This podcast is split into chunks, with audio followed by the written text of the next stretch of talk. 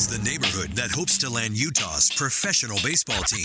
The question becomes how do we pay for this? I'm thumbs down on it because of taxation. If it's building a Major League Baseball stadium, I love all the taxes. A live broadcast from Salt Lake's Power District. This is an in depth look at the visions for a pro team in Utah, the future of Salt Lake's West Side, and the people who live there. Here are Dave Noriega and Debbie Dujanovic on KSL News Radio.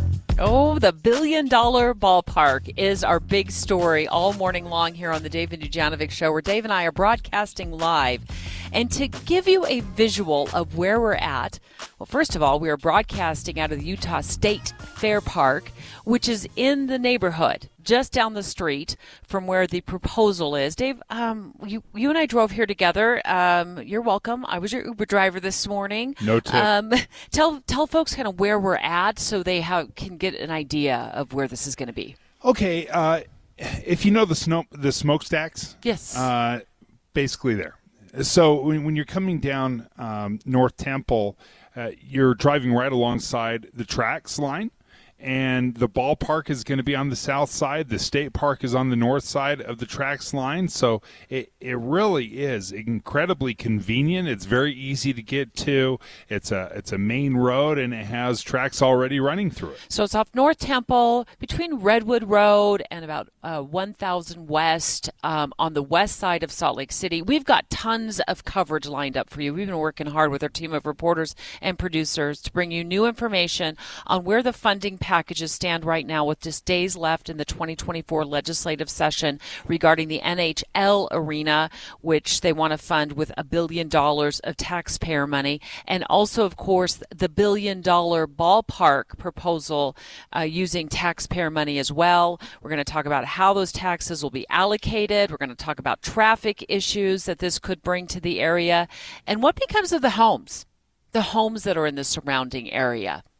We've got tons of coverage all morning long, but first we want to take you back to KSL Broadcast House where KSL meteorologist Matt Johnson is standing by live because we know we have been we know we have been in uh, weather chaos this morning. Matt, how are things looking out there right now? Uh, hey, so yeah, our cold front is now into central Utah, and that's uh, bringing snow to portions of the mountains down there. For the Wasatch Front, this is just leftovers now. We just got some uh, snow showers expected today, but I don't think we'll see much in the way of accumulation. But, uh, you know, it only took a couple inches last night to, to wreak havoc, uh, you know, on I 15 for some spots. So is it out of here for the rest of the day then, Matt? Yeah, I think the brunt of the moisture's gone, uh, but we'll hold on to a couple of snow showers. Most of the accumulating snow will be uh, up in the mountaintops. How much did we get in the mountains? Uh, so it looks like we got anywhere from 6 to 12, but I think we could pick up another 2 to 5 as the day progresses. So uh, maybe maybe some totals around 8 to 16 uh, by right. the end of the event. So not bad. You know, some fresh powder for uh, all the skiers out there. Well, Well- mo- more importantly, is uh, more, much needed water. Oh, yeah, my. thanks, Matt. I appreciate it. Let's jump over to Heather Kelly in the traffic center. Heather, how are things looking on the streets? Uh, well, they're not great. all morning long, we've had some really bad traffic. It all started in Utah County, northbound I 15, with more than half a dozen cars that spun out to the left and the right and in the middle of the street, the freeway, northbound I 15. So they had to shut that down for a while. And now, then they just recently shut down the 201 freeway eastbound out in Magna. That's because we have a pickup truck that has landed on top of the barrier separating the eastbound and westbound lanes of travel. They're still trying to get that off the barrier, but at least they've reopened some of the lanes on the 201 freeway. So, Heath- so Heather, what is traffic on 201 looking like right now? Is the backing pretty significant? Is it going into like the Tooele area, or is it the other direction? No, not it's not backing up toward Tooele yet. So between about 80th West and 5600 West, so that's a few miles, you're going to have some really slow and even some stop and go traffic.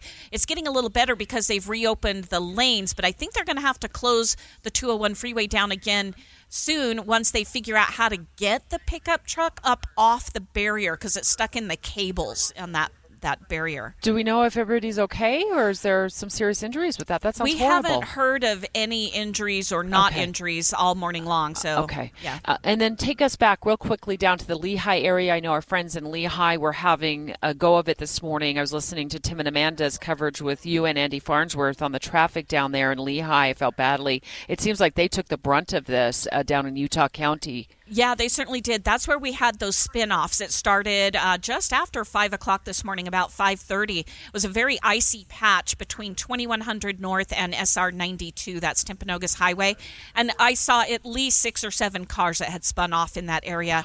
So the roads are getting a little bit better, but it is still a struggle. People are barely going 20 miles an hour right now, still northbound I-15 through Lehi. We're speaking with Heather Kelly in the traffic center. Heather, with so much uh, accumulation up in the mountains, how are the canyons looking? But they are slow going. We have huge delays right now trying to get into both Big and Little Cottonwood Canyon. And the good news for skiers trying to get into Little Cottonwood Canyon is it just opened about 8:30. But I'm also looking at several miles of delay on eastbound I-80 for people trying to exit at Kimball Junction and also over at US 40, which is Silver Creek Junction. Well, not quite March, but I guess February is going out with a roar. exactly. All right. Heather Kelly in the traffic center. As always, our traffic center doing an amazing job. Our team of traffic reporters always on top of um, all of the traffic cameras and all of the latest incidents. We'll keep you posted throughout the next three hours, and hopefully traffic starts to clear. But in those three hours, Dave and I have uh, plenty of coverage of the ballpark proposal um, in the Fair Park area, which is we're right about uh, we're at the Fair Park actually broadcasting. Thankful thankful the Utah State Fair Park has opened its doors to us today. Uh, right down the street, not very far from where the ballpark uh, will uh, let. Uh, uh, Eventually, I want to say allegedly, eventually sit if everything goes as planned. And maybe the better word is even hopefully, because there's no guarantee here. This is very pie in the sky stuff. And, and to be very clear, all of these proposals are dependent on whether or not we officially sign uh, an expansion agreement with Major League Baseball. So don't think, you know, some people will say, oh, are we going to build it? Is this a field of G- dream scenario where if you build it, Right. they will come? That is not what is going to happen. We will have an agreement, a guarantee from Major League Baseball first before we But does that not sweeten the pot for MLB, For sure. an expansion team, to know um, that if lawmakers do uh, vote on this package in the next few days to fund the major league ballpark, at least with a billion dollars of taxpayer money, or or commit that amount, that MLB says, "Hey, look, they're serious out there in the West in Utah." That's exactly what happens. In fact, one of the cities that we are in real competition with is Portland, Oregon.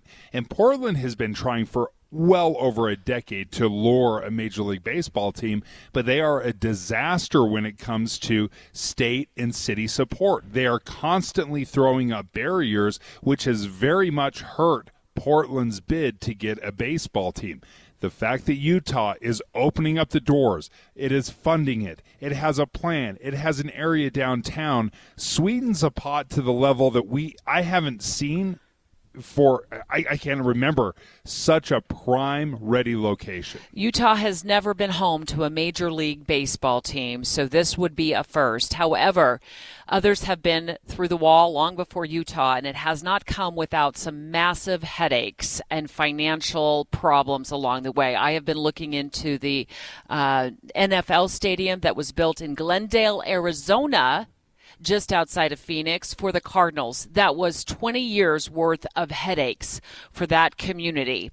Um, I'm going to spell out some of those problems in the next three hours, specifically in the 11 o'clock hour when we talk about what this could do to this area of the Fair Park, Rose Park, all of these homes in this area. Dave's also been looking into uh, the economic issues as well uh, with the help of uh, the former labor secretary who served under President Clinton, and he looked into the stadium. Uh, the drain of stadiums, the financial drain of stadiums, right? Yeah, absolutely. And I think it brings up some good questions. We need to ask ourselves these things. Ultimately, the question we're wrestling with is is it worth it? Because it's more than just a financial decision, it's a cultural decision as well. Straight ahead, though, we're going to go live up to Capitol Hill to check in to see where lawmakers are at with approving or not approving the funding for the billion dollar ballpark. Well, it's more than a billion dollars, multi billion dollar ballpark, but it would be a billion dollars of taxpayer funds committed to build an MLB stadium on the west side of Salt Lake City. Next.